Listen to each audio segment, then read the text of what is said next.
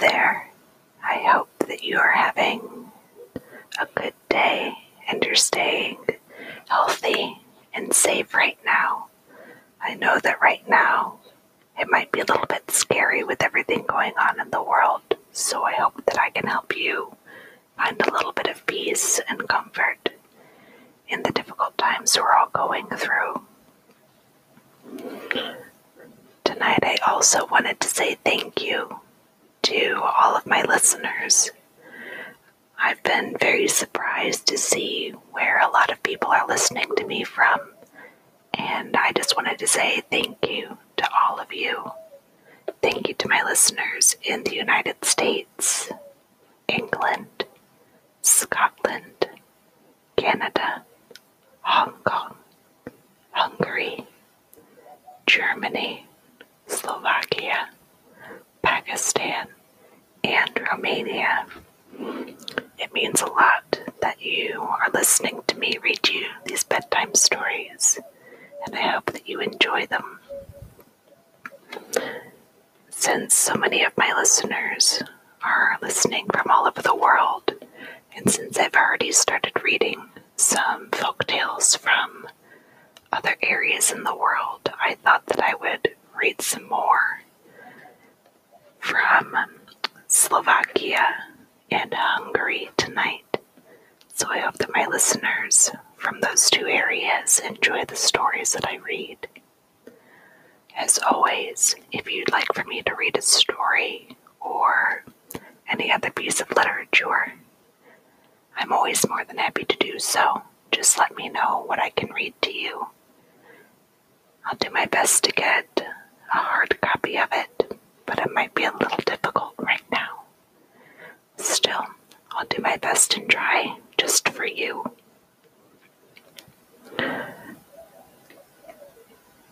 Go ahead, get yourself settled in.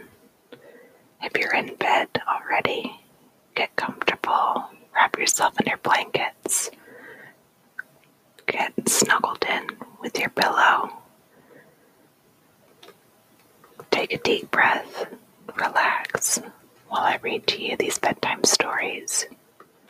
I have four of them for you tonight, so I hope that you enjoy them. The first story that I have for you is called Clever Manka, and it's from Slovakia. There was once a rich farmer who was as grasping and unscrupulous as he was rich. He was always driving a hard bargain and always getting the better of his poor neighbors. One of these neighbors was a humble shepherd who, in return for service, was to receive from the farmer a heifer. When the time of payment came, the farmer refused to give the shepherd the heifer, and the shepherd was forced to lay the matter before the burgomaster. The burgomaster, who was a young man and as yet not very experienced, listened to both sides, and when he had deliberated, he said, Instead of deciding this case, I will put a riddle to you both, and the man who makes the best answer shall have the heifer. Are you agreed? The farmer and the shepherd accepted this proposal, and the burgomaster said, Well then, here is my riddle. What is the swiftest thing in the world?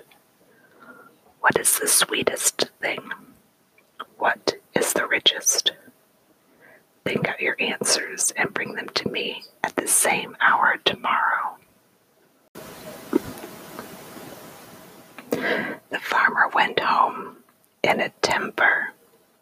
What kind of burgomaster is this young fellow? He growled. If he had let me keep the heifer, I'd have sent him a bushel of pears, but now I'm in a fair way of losing the heifer, for I can't think of any answer to his foolish riddle. What is the matter, husband? his wife asked. It's that new burgomaster.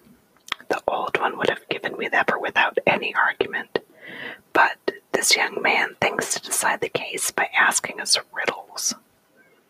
When he told his wife what the riddle was, she cheered him greatly by telling him that she knew the answers at once. Why, husband, said she, our gray mare must be the swiftest thing in the world. You know yourself nothing ever passes us on the road. As for the sweetest, did you ever taste honey any sweeter than ours? And I'm sure there's nothing richer than our chest of golden ducats that we've been laying by these forty years. The farmer was delighted. Oh, you're right, wife, you're right. That heifer remains ours. The shepherd, when he got home, was downcast and sad. He had a daughter, a clever girl named Manka, who had met him at the door of his cottage and asked, What is it, father? What did the burgomaster say? The shepherd sighed. I'm afraid I've lost the heifer. The burgomaster said us a riddle, and I know I shall never guess it. Perhaps I can help you, Manka said. What is it? The shepherd gave her the riddle, and the next day, as he was setting out for the burgomaster's, Manka told him what answers to make. When he reached the burgomaster's house, the farmer was already there, rubbing his hands and beaming with self importance. The burgomaster again propounded the riddle and then asked the farmer's answers. The farmer cleared his throat and with a pompous air began, The swiftest thing in the world. Why, my dear sir, that's my gray mare, of course, for no other horse ever passes us on the road. The sweetest, honey from my beehives, to be sure. The richest, what can be richer than my chest of golden ducats? And the farmer squared his shoulders and smiled triumphantly.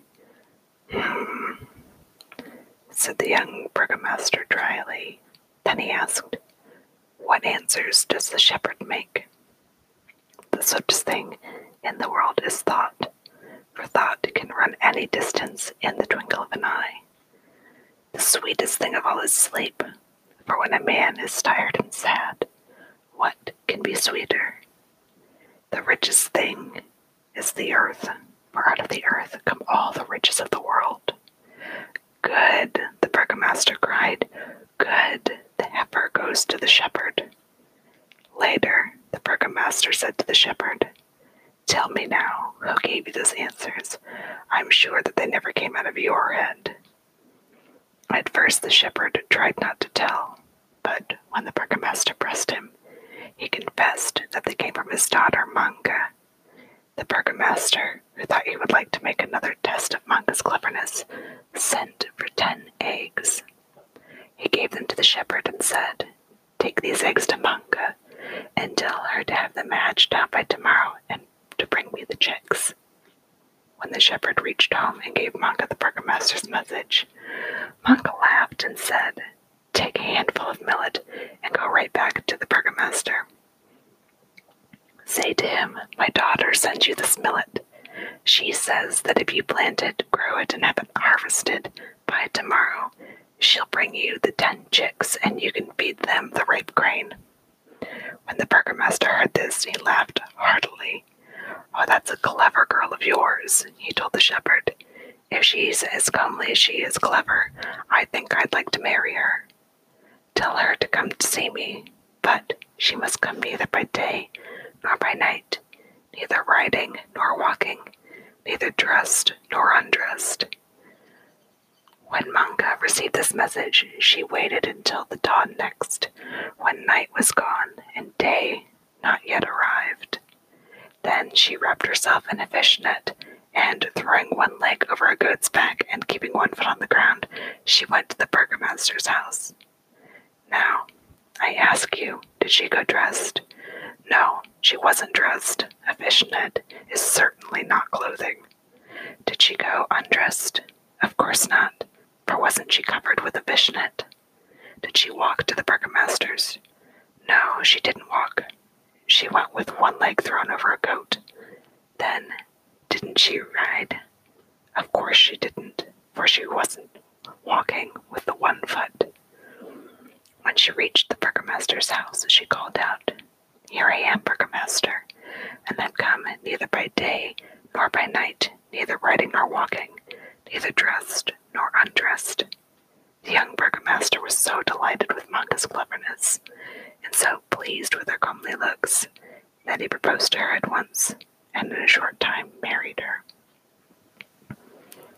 But understand, my dear Manka, he said, you are not to use that cleverness of yours at my expense. I won't have you interfering in any of my cases. In fact, if ever you give advice to anyone who comes to me for judgment, I'll turn you out of my house at once and send you home to your father. All went well for a time.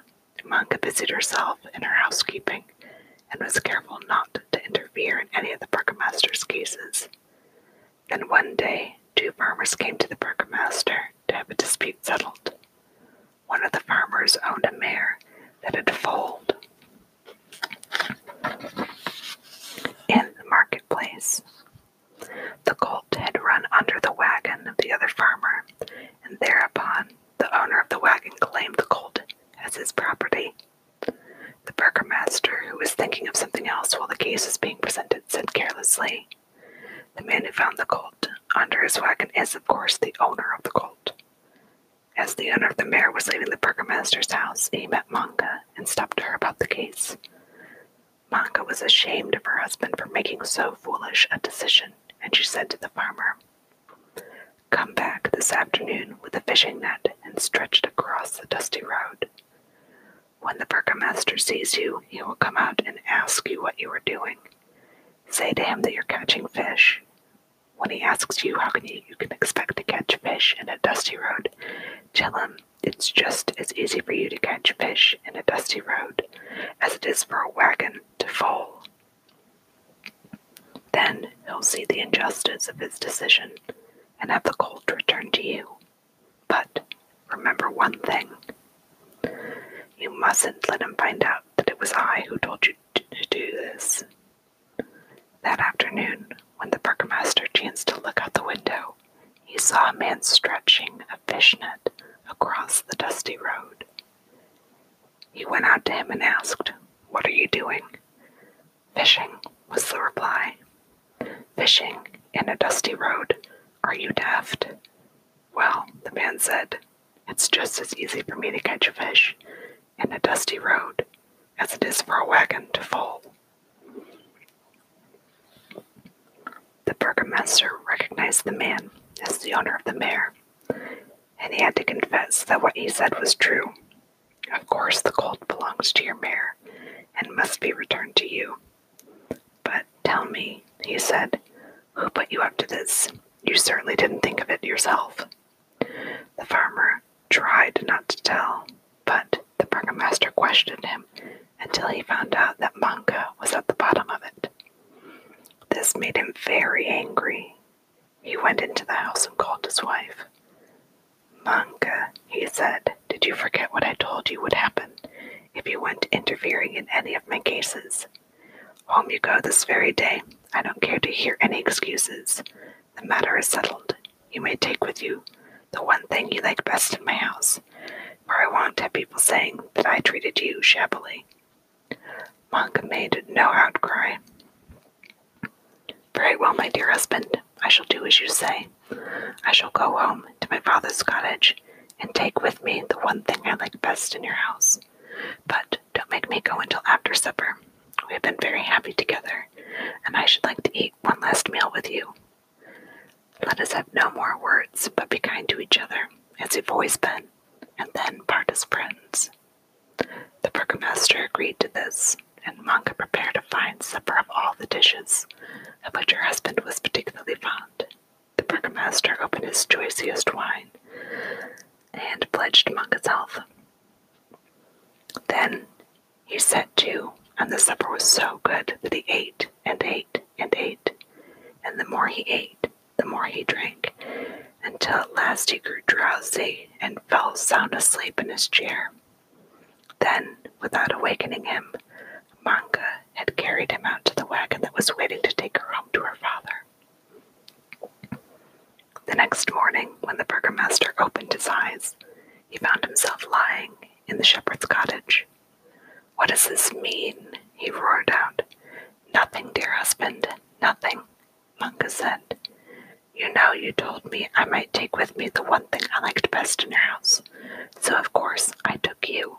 That's all. For a moment, the burgomaster rubbed his eyes in amazement. Then he laughed loudly and heartily to think how Munka had outwitted him. Munka, he said, you're too clever for me. Come on, my dear, let's go home. So they climbed back into the wagon and drove home. The burgomaster never again scolded his wife, but thereafter, whenever a very difficult case came up, he always said, I think we had better consult my wife. You know, she is a very clever woman. The next story is called Intelligence and Luck and is also from Slovakia. Once upon a time, Luck met Intelligence on a garden seat. Make room for me, said Luck. Intelligence was then as yet inexperienced and didn't know who ought to make room for whom. He said, Why should I make room for you? You're no better than I am. He's the better man, answered Luck, who performs most. See you there, yon peasant's son, who's ploughing in the field. Enter into him, and if he gets on better through you than through me, I'll always submissively make way for you whensoever and wheresoever we meet. Intelligence agreed and entered at once into the plowboy's head. As soon as the plowboy felt that he had intelligence in his head, he began to think, Why must I follow the plow to the day of my death? I can go somewhere else and make my fortune more easily. He left off plowing, put up the plow, and drove home. Daddy, says he, I don't like this peasant's life. I'd rather learn to be a gardener. His father said, What ails you, Vanek? Have you lost your wits? However, he bethought himself and said, Well, if you will learn, and God be with you, your brother will be heir to the cottage after me. Vanek lost the cottage, but he didn't care for that, but went and put himself apprentice to the king's gardener. For every little that the gardener showed him, Vanek comprehended ever so much more. Ere long, he didn't even obey the gardener's orders as to how he ought to do anything, but did everything to his own way. At first, the gardener was angry, but seeing everything thus getting on better, he was content. I see that you've more intelligence than I, said he, and henceforth led Vanek garden as he thought fit. In no long space of time, Vanek made the garden so beautiful that the king took great delight in it, and frequently walked in it with the queen and with his only daughter. The princess was a very beautiful damsel, but ever since she was twelve years old, she had ceased speaking, and no one ever heard a single word from her. The king was much grieved and caused proclamation to be made that whoever should bring it to pass that she should speak again should be her husband. Many young kings, princes, and other great lords announced themselves, one after the other, but all went away as they had come. No one succeeded in causing her to speak. Why shouldn't I too try my luck? thought Vanek. Who knows whether I may succeed in bringing her to answer when I ask her a question? He at once caused himself to be announced at the palace, and the king and his counselors conducted him into the room where the princess was.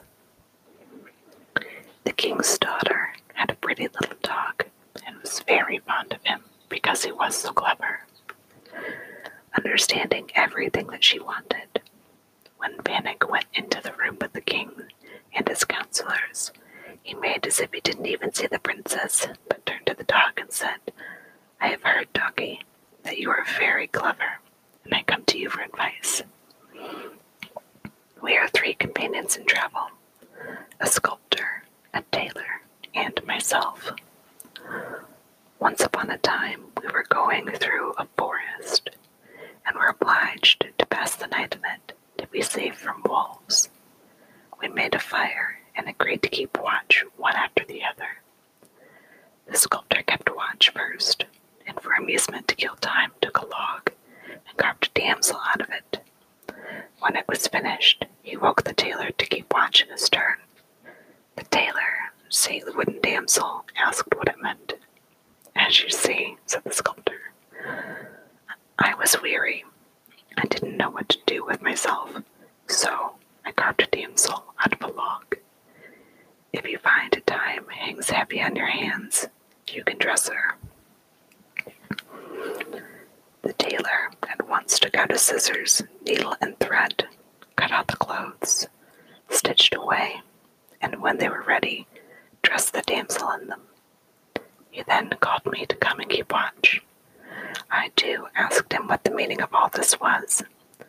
As you see, said the tailor, the sculptor found some time hanging heavy on his hands and carved a damsel out of a log, and I, for the same reason, clothed her.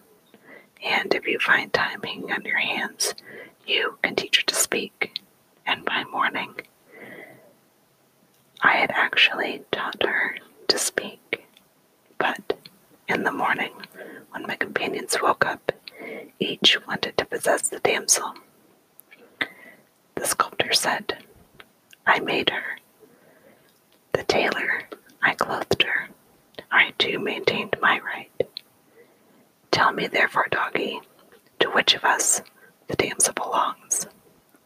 The dog said nothing, but instead of the dog, the princess replied, To whom can she belong but to yourself? What's the good of the sculptor's damsel without life? What's the good of the tailor's dressing without speech? You gave her the best gift life and speech. And therefore, she by right belongs to you. You have passed your own sentence, said Vanek. I have given you speech again, and a new life, and you therefore by right belong to me. Then said one of the king's counselors, His Royal Grace will give you a plenteous reward for succeeding in unloosing his daughter's tongue, but you cannot have her to wife, as you are not of mean lineage. The king said, You are of mean lineage. I will give you a plenteous reward instead of our daughter. But Vanek wouldn't hear of any other reward and said, The king promised without any exception that whoever caused his daughter to speak again should be her husband. The king's word is a law, and if the king wants others to observe his laws, he must first keep them himself. Therefore, the king must give me his daughter. Seize and bind him, shouted the counselor. Whoever says the king must do anything offers an insult to his majesty and is worthy of death. May it please your majesty to order this malefactor to be executed with the sword. The king said, Let him be executed. Vanek was immediately bound and led to execution.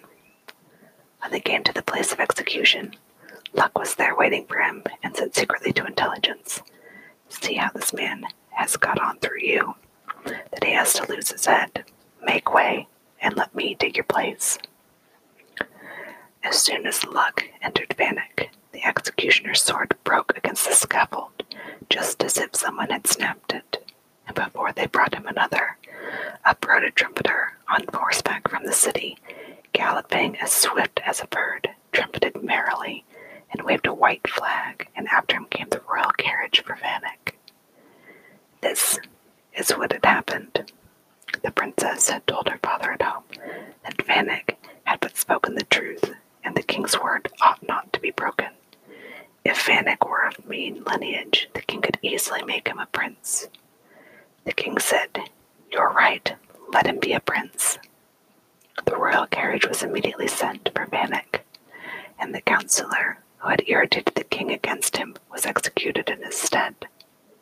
Afterward, when Vanek and the princess were going together in a carriage from the wedding, intelligence happened to be somewhere on the road, and seeing that he couldn't help meeting luck, bent his head, slipped on one side, just as if cold water had been thrown upon him, and from that time forth it is said that intelligence has always given a wide berth to luck whenever he has had to meet him.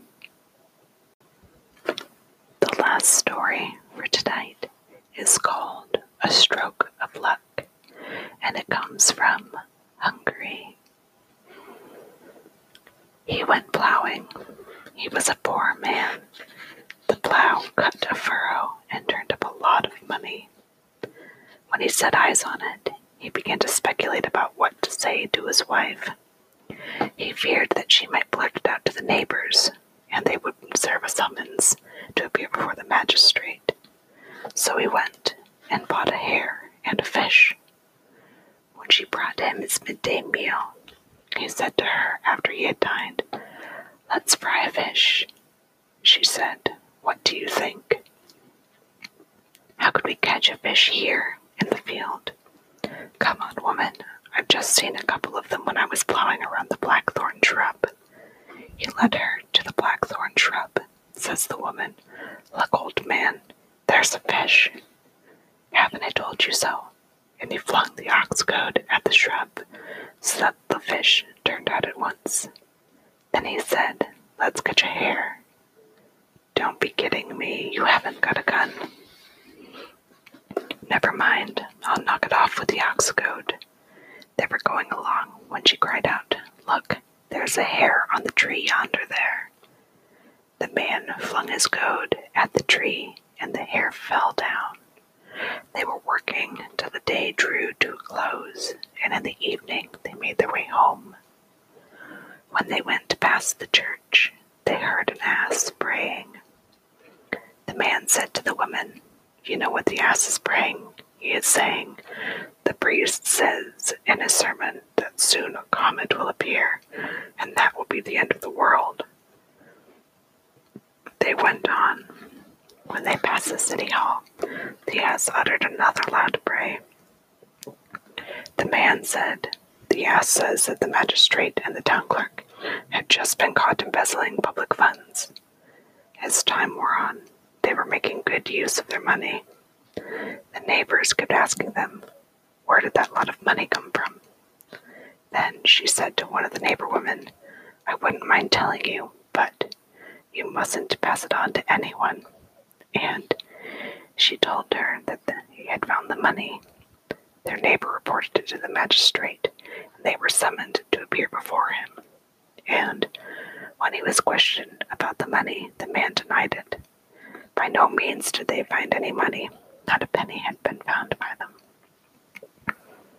The magistrate then said, Your wife will tell me. What's the use asking her? She is just a silly woman, he said. The woman flew into a temper and began to shout at him. Don't you dare say that again. Didn't we find the money when we caught the fish under the blackthorn bush? Now, your honor may hear for yourself. Catching a fish in a bush. What will she say next? Can't you remember how you shot down a hare from the tree with the ox goad? Well, haven't I told you, your honor? It's no use asking that fool of a woman. A fool you are yourself. Have you forgotten that on our way home we heard an ass braying as we passed the church, and you said that the priest was preaching that a comet would appear and it would be the end of the world? Now, wasn't I right, your honor? It would be better to leave her alone, or she might give offense with her silly talk. The woman then flew into a rage and said, Don't you remember that when we were passing the city hall and the ass uttered a loud bray, you were telling me that the magistrate and the town clerk have just been caught out? The magistrate then jumped to his feet and said to his man, Take her home, my good man. She seems to have lost her wits.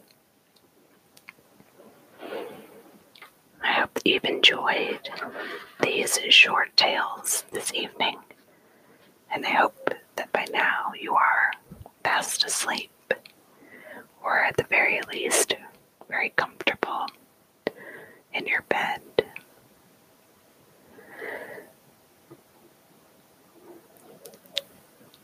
You're always welcome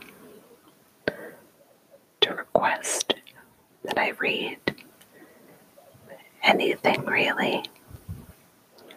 I have quite a large collection of books here, and with everything going on in the world, our library actually was allowing people to take home quite a few books. And we could take home as many as 50 books. So,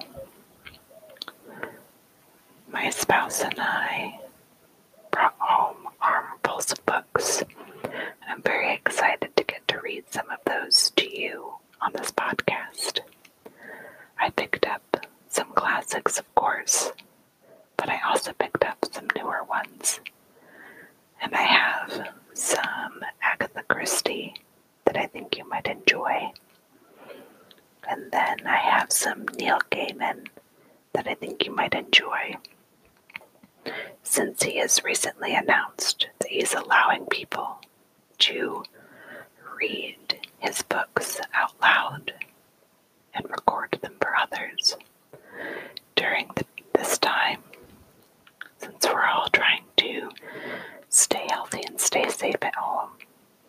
So, I hope to be able to read some of those to you as well. If you'd like to request a story or a book for me to read, you can always contact me on Twitter or you can contact me using anchor.fm, which is where I record this podcast. I, I hope that you have a, a great evening and a good day and a good week. For tonight, I would like to wish you good night, good night, and sweet dreams.